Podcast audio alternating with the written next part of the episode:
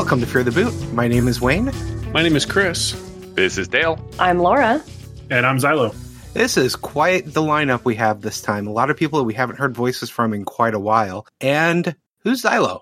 Yeah. Who are you, Zylo? Yes, who is the man known as Zylo? Um, a man who goes by many names, including Zylo. But uh, I am Zylo. I've been listening to the show for years, and I'm the guy who started the Fear the Boot Discord, which was a fan Discord and then became the real one. What we're going to be talking about in this bonus episode is running an online convention. And there would be no Fear the Conline if it wasn't for Zylo. A couple years ago, we were going to run Fear the Con, and we didn't run it that year.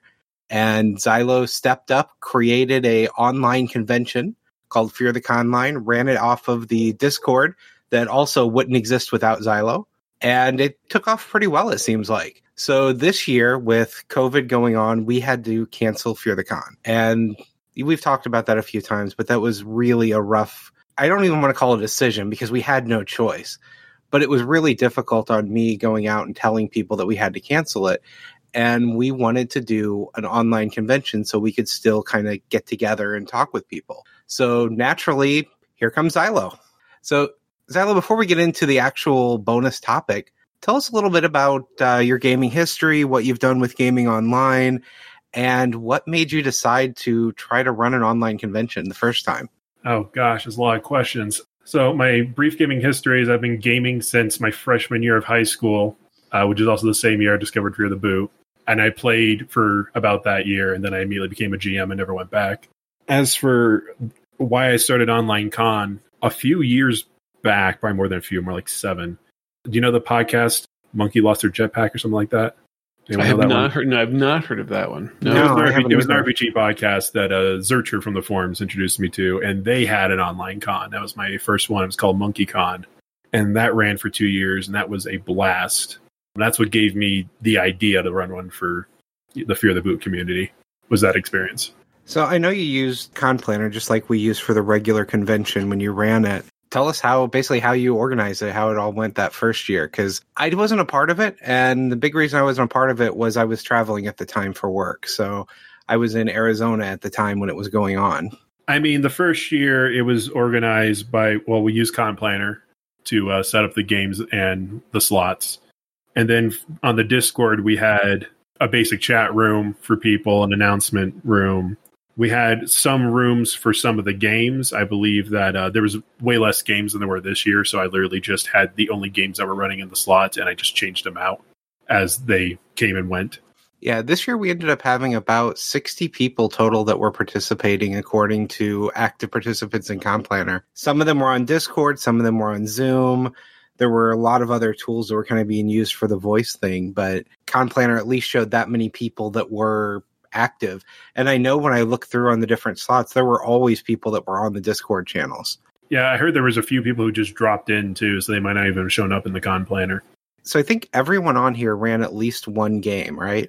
That is correct. Oh, I, oh, yeah. I, I personally ran two, but yes, I believe we all did. I ran two. I think I'm the only one who only ran one. I only ran one. Okay apparently English is hard for me today, so sorry. Words. Words. English is hard. Slackers, I ran four. hey, it was my first time running like an online game and a first time running a con game, so I, I have to say I think my one was just fine. All right, you, you get a you get a pass. Okay. It was actually the same for me. It was my first time ever running an online game, and I was more nervous about the online game than running for you know an online con because I've run a lot of con games, but I had never run online, and I was I had a lot of nervousness going into that. I was terrified of running a con game. Let me ask you: Was it terror just from the fact that hey, I'm running an event for a bunch of strangers or relative strangers, or was it the fact that it was online that made it more scary? Online was not the uh, the scary part for me, honestly. Like I haven't run stuff solely online before, I guess. Like the group that I run for, we were meeting in person and then COVID happened. But the con part was definitely the terrifying part for me because I know how my friends react. I know how the people I game with game, but random strangers? I remember that from the first time I ran a con game, but know, for me, it was the online part. I'm the type person, I am a, a hand talker As I talk, my hands are moving around. I'm doing facial expressions. I learned from uh, actually from you, Chris. I like to sometimes stand up and just move around a little bit because it really adds to something, especially in a con game. Oh yeah. You're And very animated GM. exactly. And I'm also feeding on what everyone else is at the table. You know, if someone's laughing or if someone's smiling, I'm getting something out of that and it's helping keep me energized. And I was really worried with an online game that I wasn't going to get any of that. That's been the hardest part for me running games online since either, you know, moving or COVID. And then of course now with, with the con is all of those things that you mentioned because yeah, very animated. You know, I, my two events that I ran were back to back. So I got to stand up only to just basically, you know, stretch my legs. Doesn't matter what the event is that I run, I usually will at least stand at least twice, especially if we get into a combat. It just makes things flow a lot faster for me. Well, I can't do that when I'm running online because I also want to keep connection with the camera. And that's the other thing too, going off what you said, Wayne.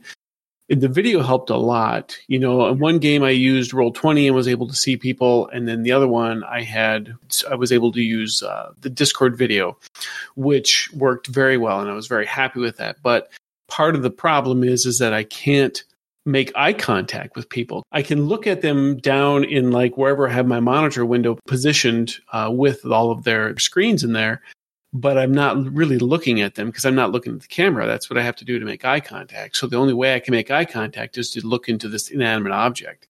And so that also makes it more difficult. And it has affected the way in which I run the events. In the positive sense, it's helped it because it's, it has forced me to become a bit more descriptive. But, you know, it, it's a trade off. Yeah, you know, one thing I learned about the camera and all, my setup is my setup basically that I use for work because I've been working from home since March. And I've got a second monitor. And I like when gaming, I have all the stuff on the second monitor notes and character sheets and things. And my camera is on the laptop itself. So if I have the people's videos up on the other screen, I'm looking at that. And then my camera shows the side of my face instead of face on. Oh, see, I have a similar setup, but the video that I'm looking at is the only thing on my laptop screen. I'm like gesturing to my screens like you can see my hand. But the video is the only thing on my laptop screen, and then all my notes and all my other stuff is on my other monitor. Yeah, that's something I've learned from this, and that's something I want to give out as advice is if you're like me, keep the video under the camera. Otherwise, you're not making eye contact. Yeah. Mhm. It's real hard to react to a GM when you're staring at the side of their face. as get as much screen real estate as you can. Having gone from running games online on a 17 inch laptop to now having two like 22 inch monitors, that, I mean, the, the difference is you can't even describe how much better the situation is. Just that extra real estate just makes all the difference in the world. Yeah, Dale, I know you run a lot of games online. What's your setup look like? Yeah, I actually run two campaigns a week. I run one for my daughter and her cousins, and I run another one for you know my wife and uh, some adults. So every week, I actually run them through the exact same adventure. So I only have to prep once. Makes life easy. But uh, for the con itself, I just have a couple of games that I run stock. So I just ran those exact games. So I actually had the prep all done, ready for them. I just had to review so that way it was fresh in my mind beforehand.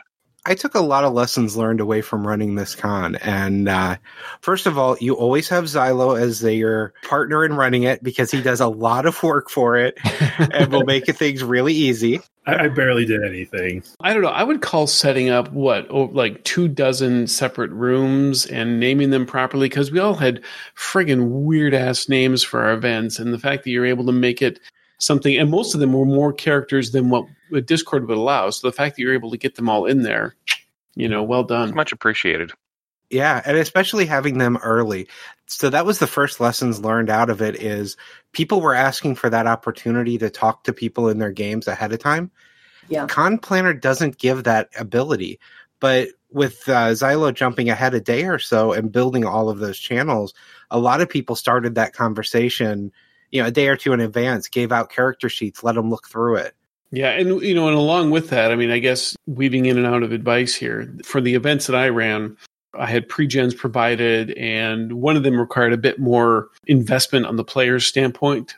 So shared Google Docs and Google folders made a huge difference, particularly for um, I ran a Deadlands event and I had to have all the players go into a document and answer a couple of questions and things. And so they're all in there filling this out before everything started. Having the ability for them to put it in a different color so I could easily access it when I needed to, you know, that made a big difference.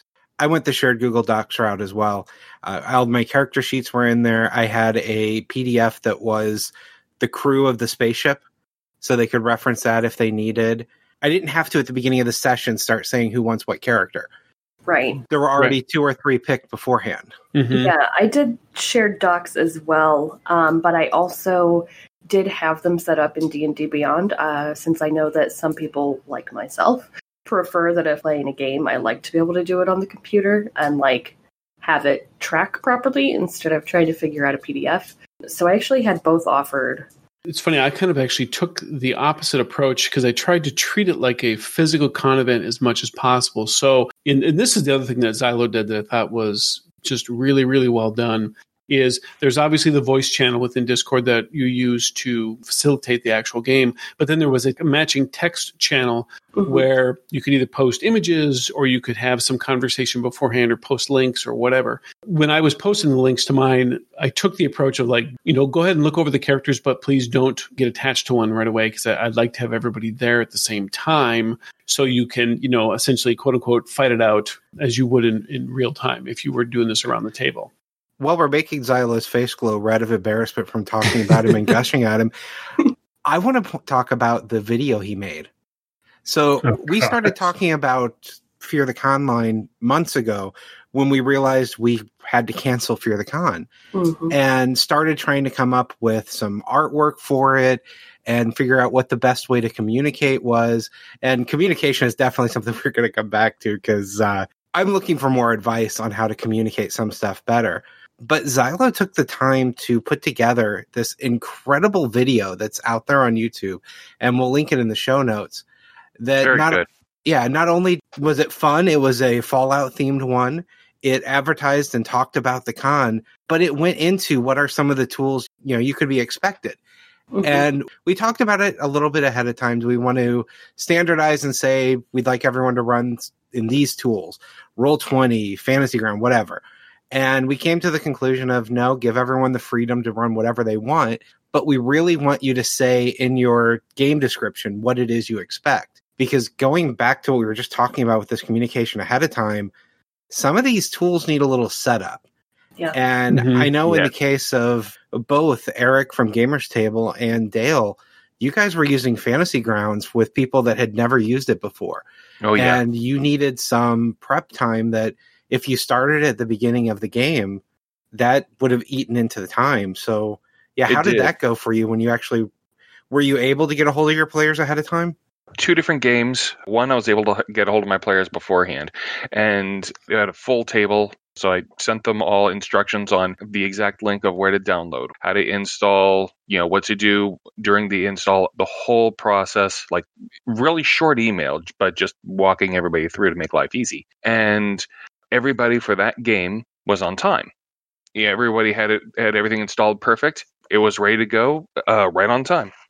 The other game, on the other hand, had one person signed up that time, so I didn't contact anyone, figuring I'm gonna probably have to cancel that game. But at the last minute, two people signed up. It's like, okay, three people, I can still run it. So I put all the information that morning into the Discord channel, and only one person had it ready to go. Another one had some issues. A third one showed up late, had to install it on their computer, found out that their computer was either too new or too old or some type of uh, age issue going on here, and it wouldn't run on there. So they actually had to go to a different part of their house and get a Windows tablet to install it there. So for like the first half hour of our game, we were just sitting there waiting for a guy to install the program.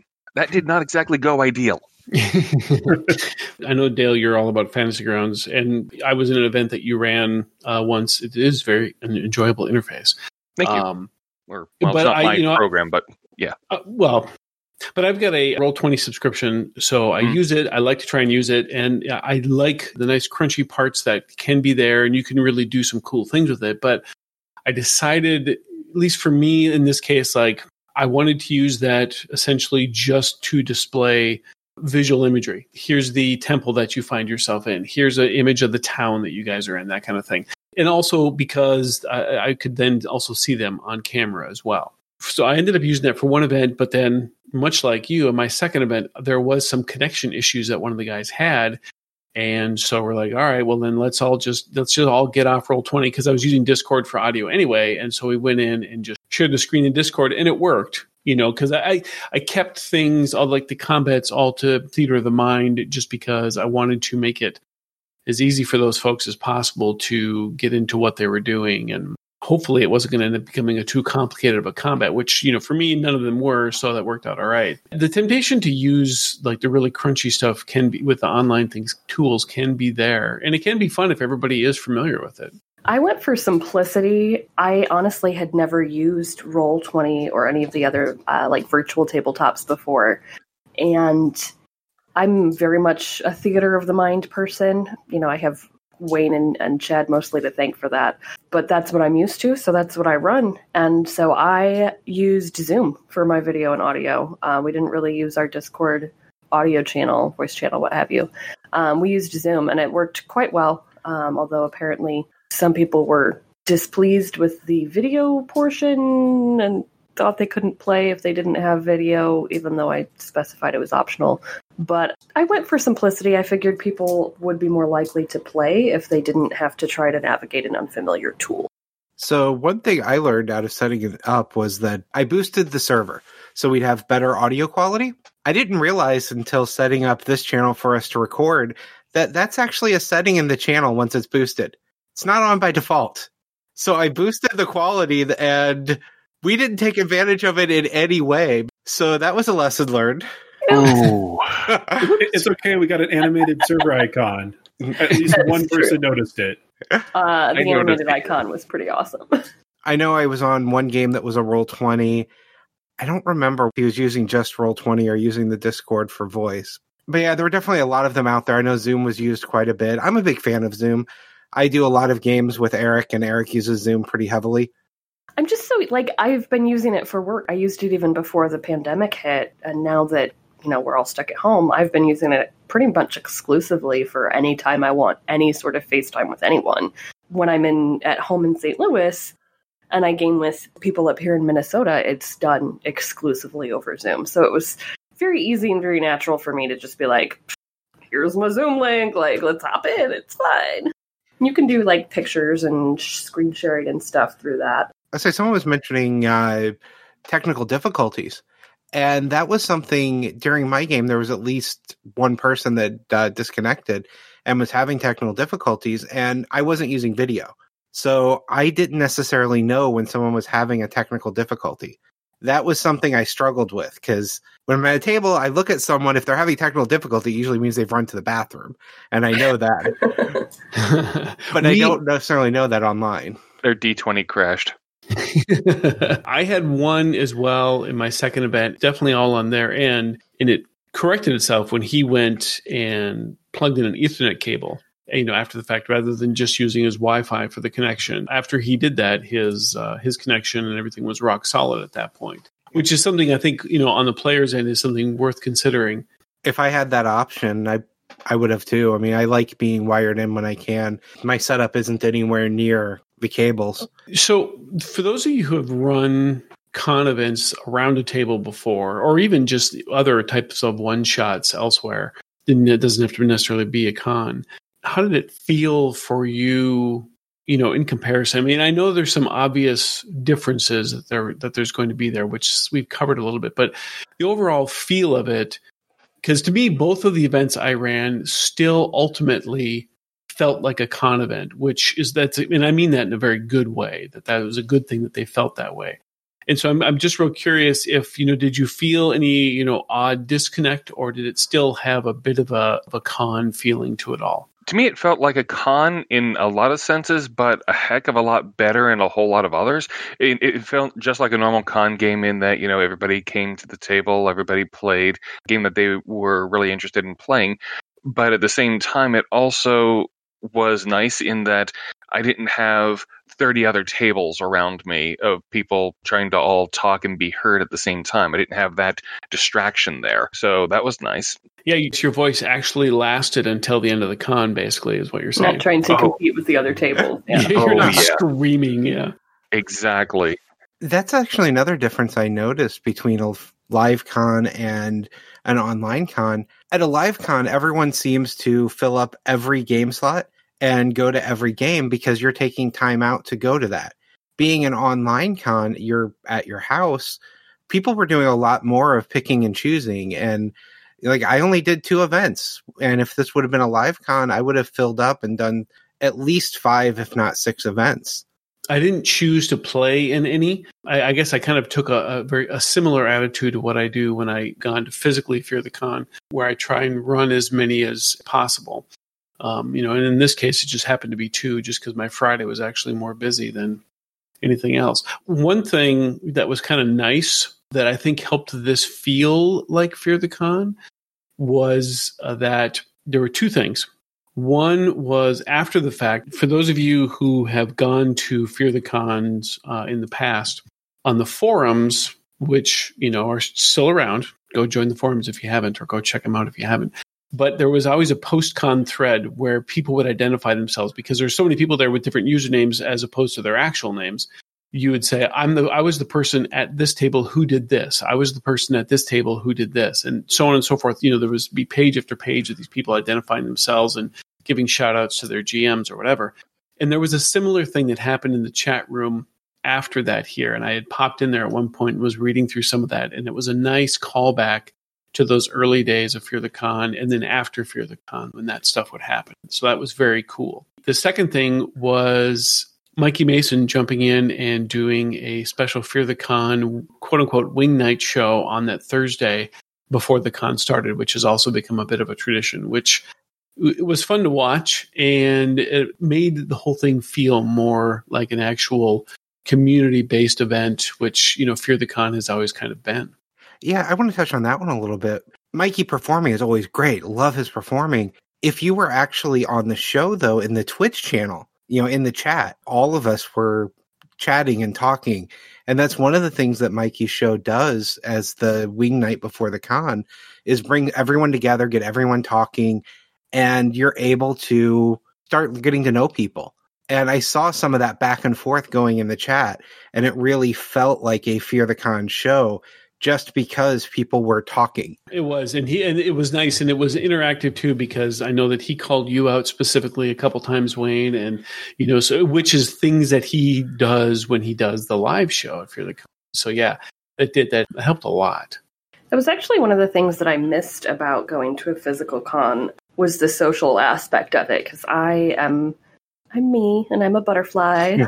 um, and I love being around people and feeling, you know, the energy in the room. And and so a big part of con for me is wandering around usually with Adam and seeing all of the people stopping him and talking to him and getting to meet people. And there was a distinct lack of that for me partly because you know i was in a couple of games but then we didn't participate in any of the games on saturday because adam and beth were were doing their hand fasting that day.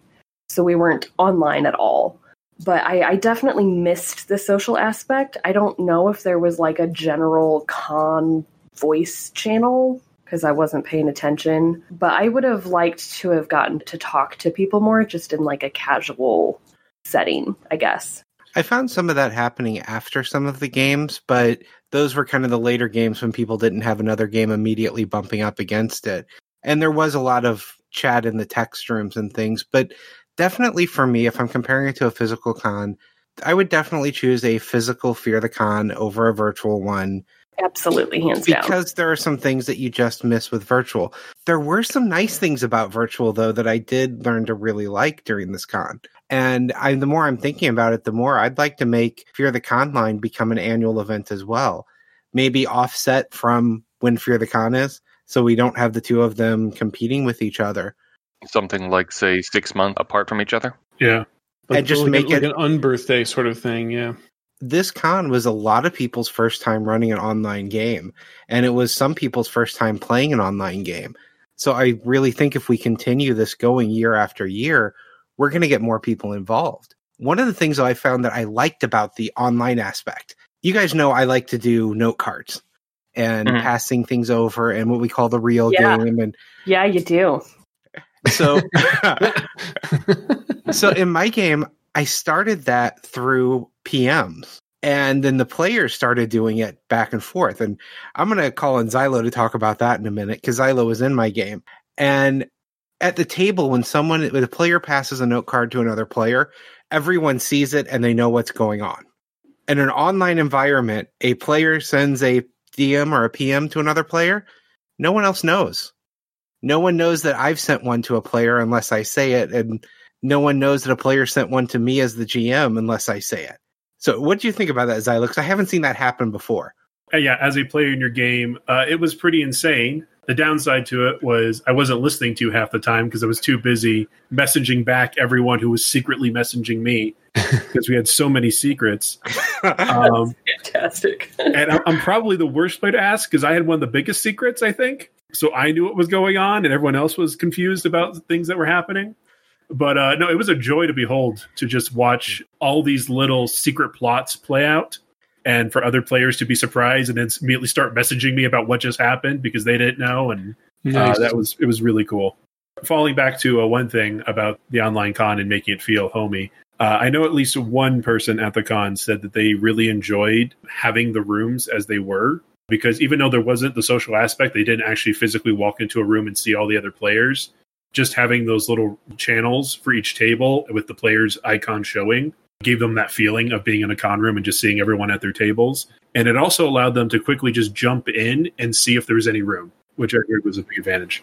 I noticed a lot of that because I did it, but I saw other people talking about it, going through the text channels for the games and just popping in and seeing what was being talked about and it's like you're not part of the game, you don't see what's going on in the game, but it makes it feel a little more like it's a whole group of people that are gaming, you know, in one place instead of just my table. Yeah, apparently Chad was lurking like hell all weekend. what, just like spying on games, or was he trying to jump in? No, he messaged me actually after my game because he knew I had been super nervous about it and like complimented me on a good game and I was like, "What? You weren't you weren't in my game." He's like, "Oh no, I was just lurking and I was reading your chat channel and I saw people telling you, you know, how gr- how great a time they had and I'm like, "Well, okay, that's a little creepy, but thanks, Chad." so there was so much debate ahead of time on how long should the game slots be. Oh yeah, Yeah. And so we talked about. I know last year Fear the Conline had shorter game slots than the actual Fear the Con did. And when we talked to everyone, there seemed to be a large consensus that people wanted shorter time slots for online. So I put that to a vote on the Patreon because I'm trying to do more and more things with the Patreon to let our Patreon backers have an impact on things that we're doing. It was a close vote and it came out to the three hour slots my personal opinion as we went into the con, the three hour slots were a mistake. We needed more time. Mm-hmm. Yeah. Mm-hmm. 4 Yeah. hours really, especially whenever you're talking technical difficulties and people using programs that they're not entirely familiar with and possibly installing while, you know, the game is going on. But I mean, even beyond that, even if if game runs perfectly and you have no technical issues whatsoever, you're not in person, and it takes people longer to react and respond. Like you're not there looking somebody in the face saying, "Hey, Wayne, I need you to do this." Yeah. It's a, "Hey, are we paying attention? Like I need you to look at me, and I need." It's like herding cats. There's the no, no, you go ahead. No, no, you go ahead. No, no, no. Right, Oh, sorry. yeah. No, uh, yeah. very much that. And to be fair, the the people who were in my game were wonderful, and I loved my players, and we had a, a great time. But you have to take into account that people are going to respond slower, or there's going to be the back and forth, no, you go, no, you go, when you're not physically in person.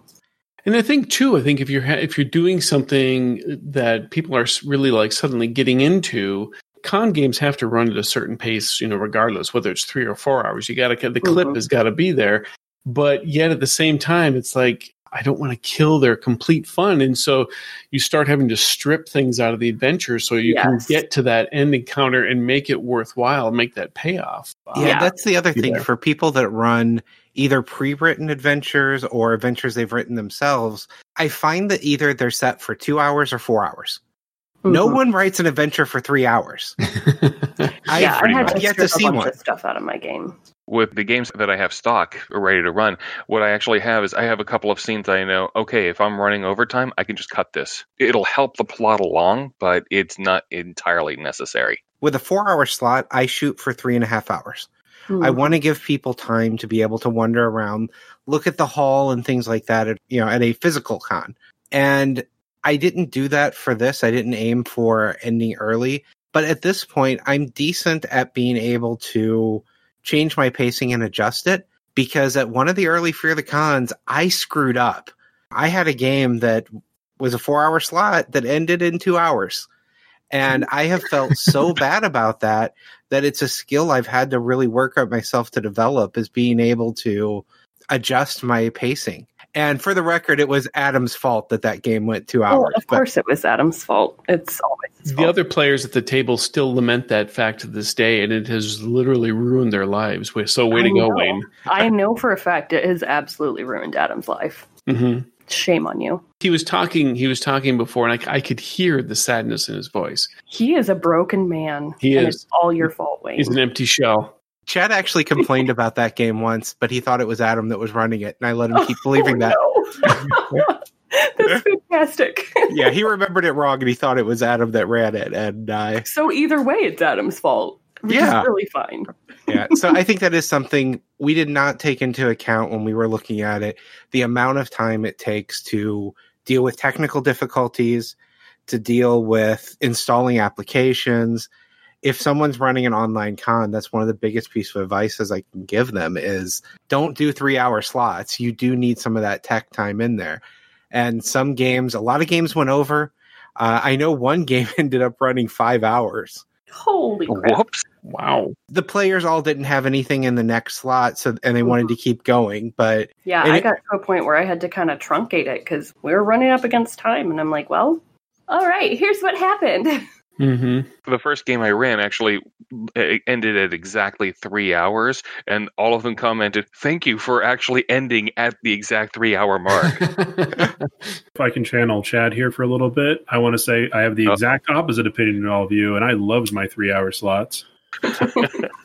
so the, the reasons being is that one, the con as designed, not that we can't change it to four hour slots in the future, especially if that's what everyone uh, it prefers, but uh, there was an hour gap between the slots, which meant every slot could actually go to a four hour slot if you ate into that gap. And in the games I experienced, some of the games were shorter, and we ended at that three hour mark, and everyone was like, "Yep, we're good.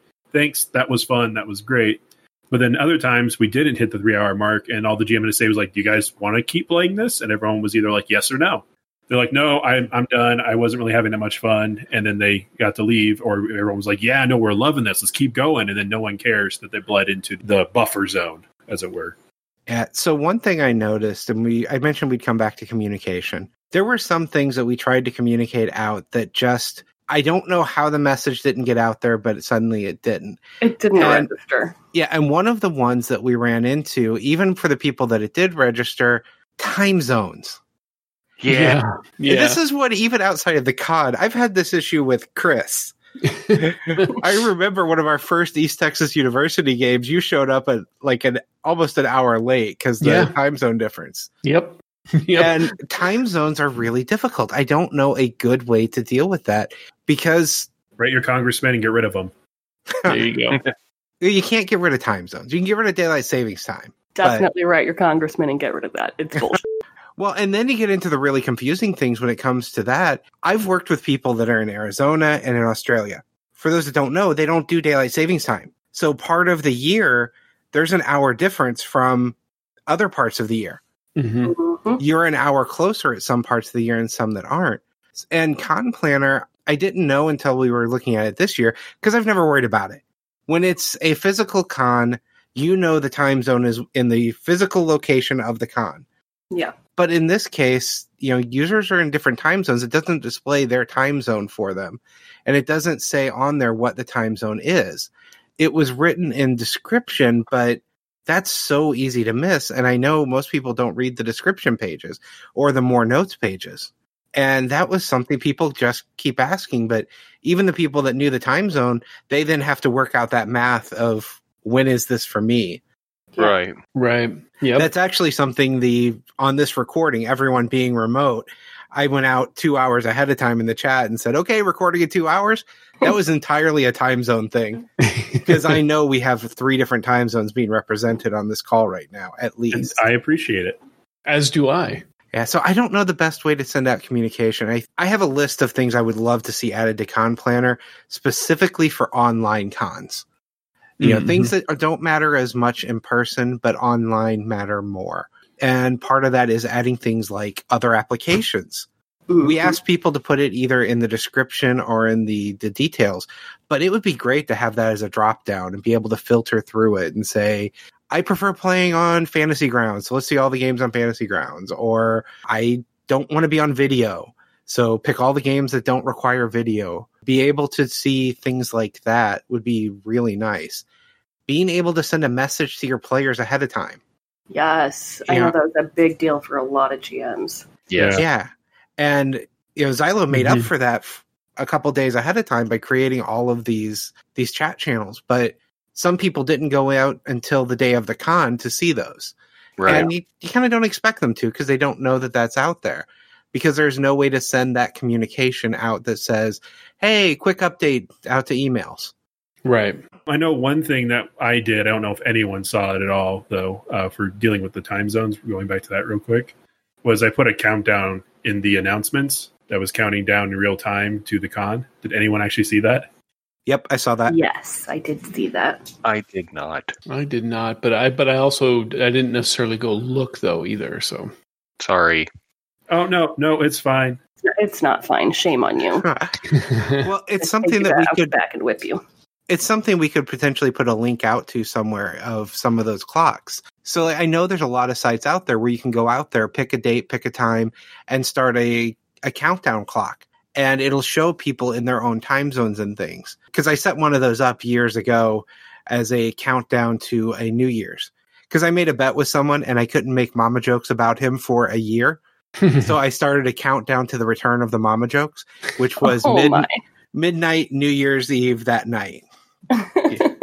nice. It's delightful. But then he moved to a different time zone, and then suddenly you broke your bet. Hey, my bet was for my time zone. It was letting everyone else that wasn't in my time zone know when the uh, the jokes were going to start coming out.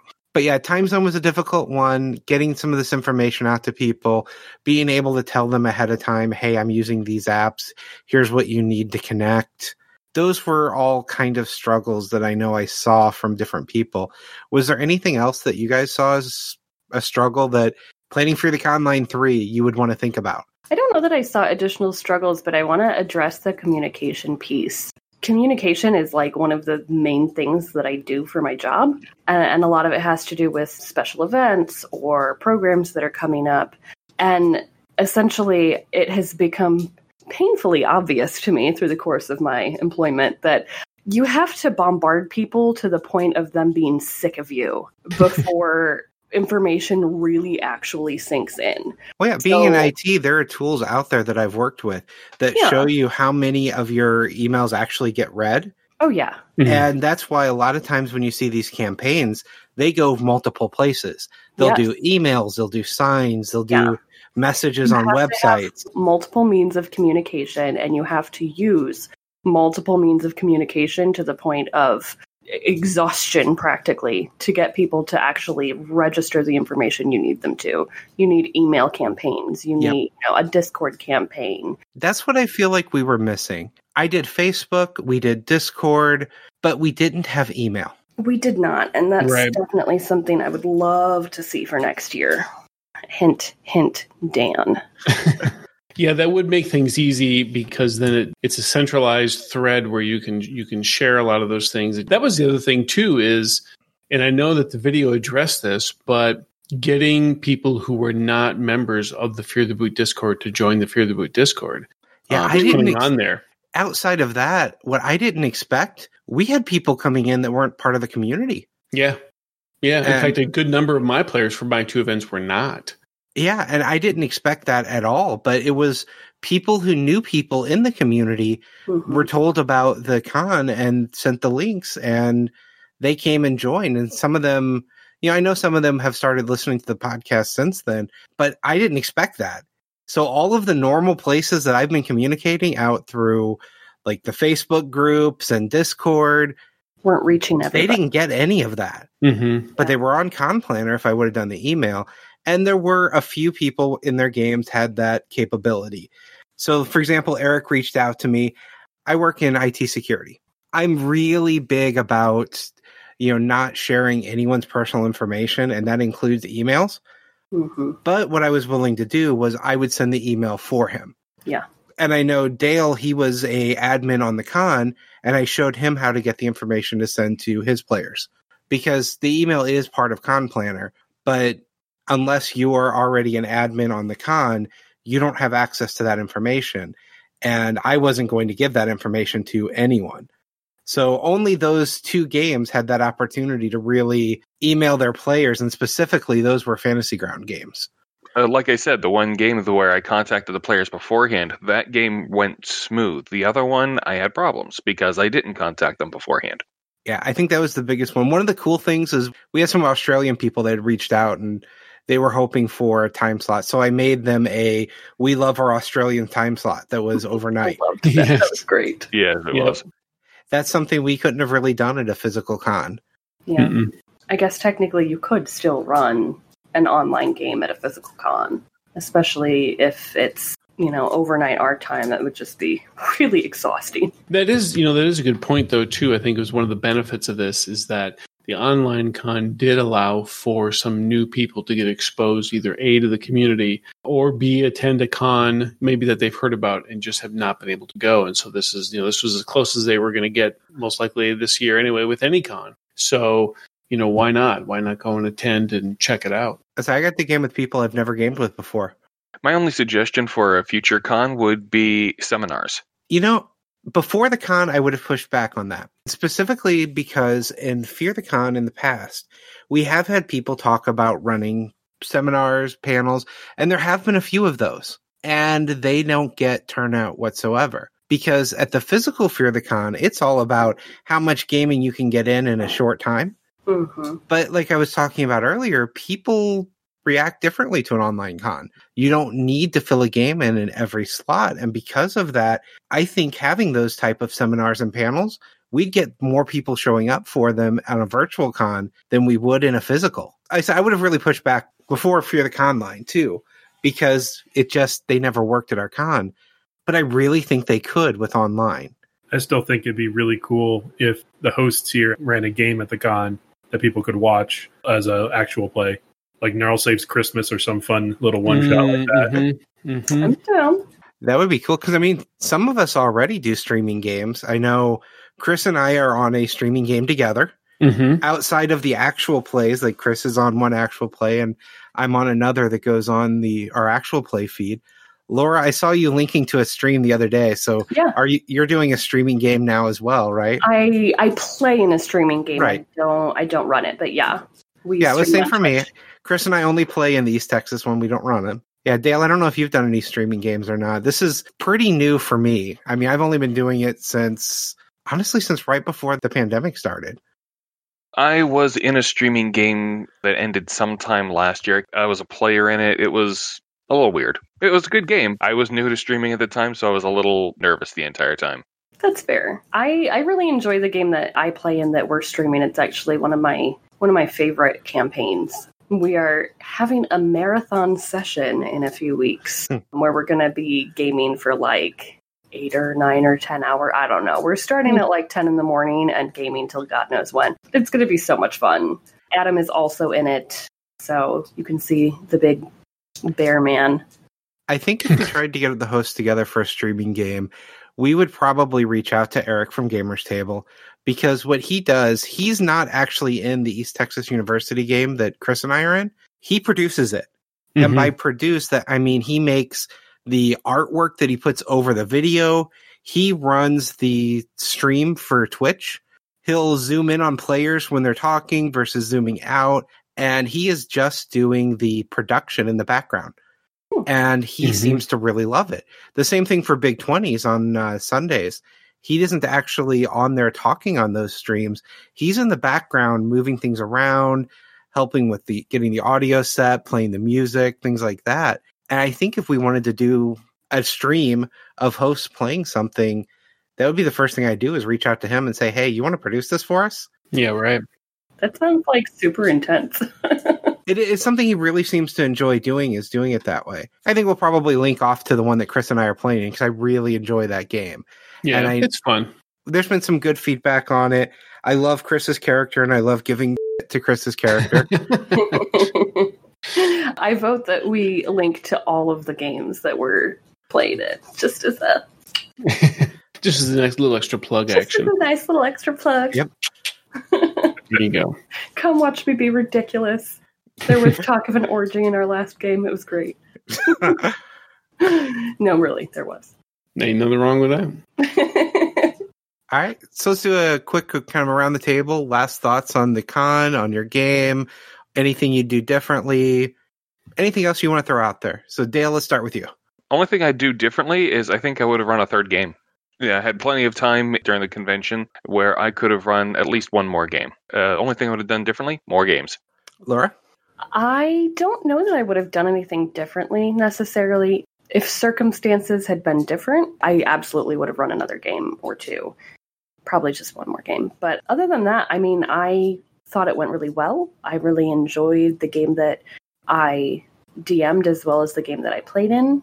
And it was a really positive experience. From my standpoint, I think we could do more communication and, and more social stuff. But other than that, I wouldn't change a thing. Chris. Yeah, for me, it probably would have been maybe uh, just a little bit of communication beforehand. That said, it was something that was absolutely I was able to get around, and it didn't slow us down significantly.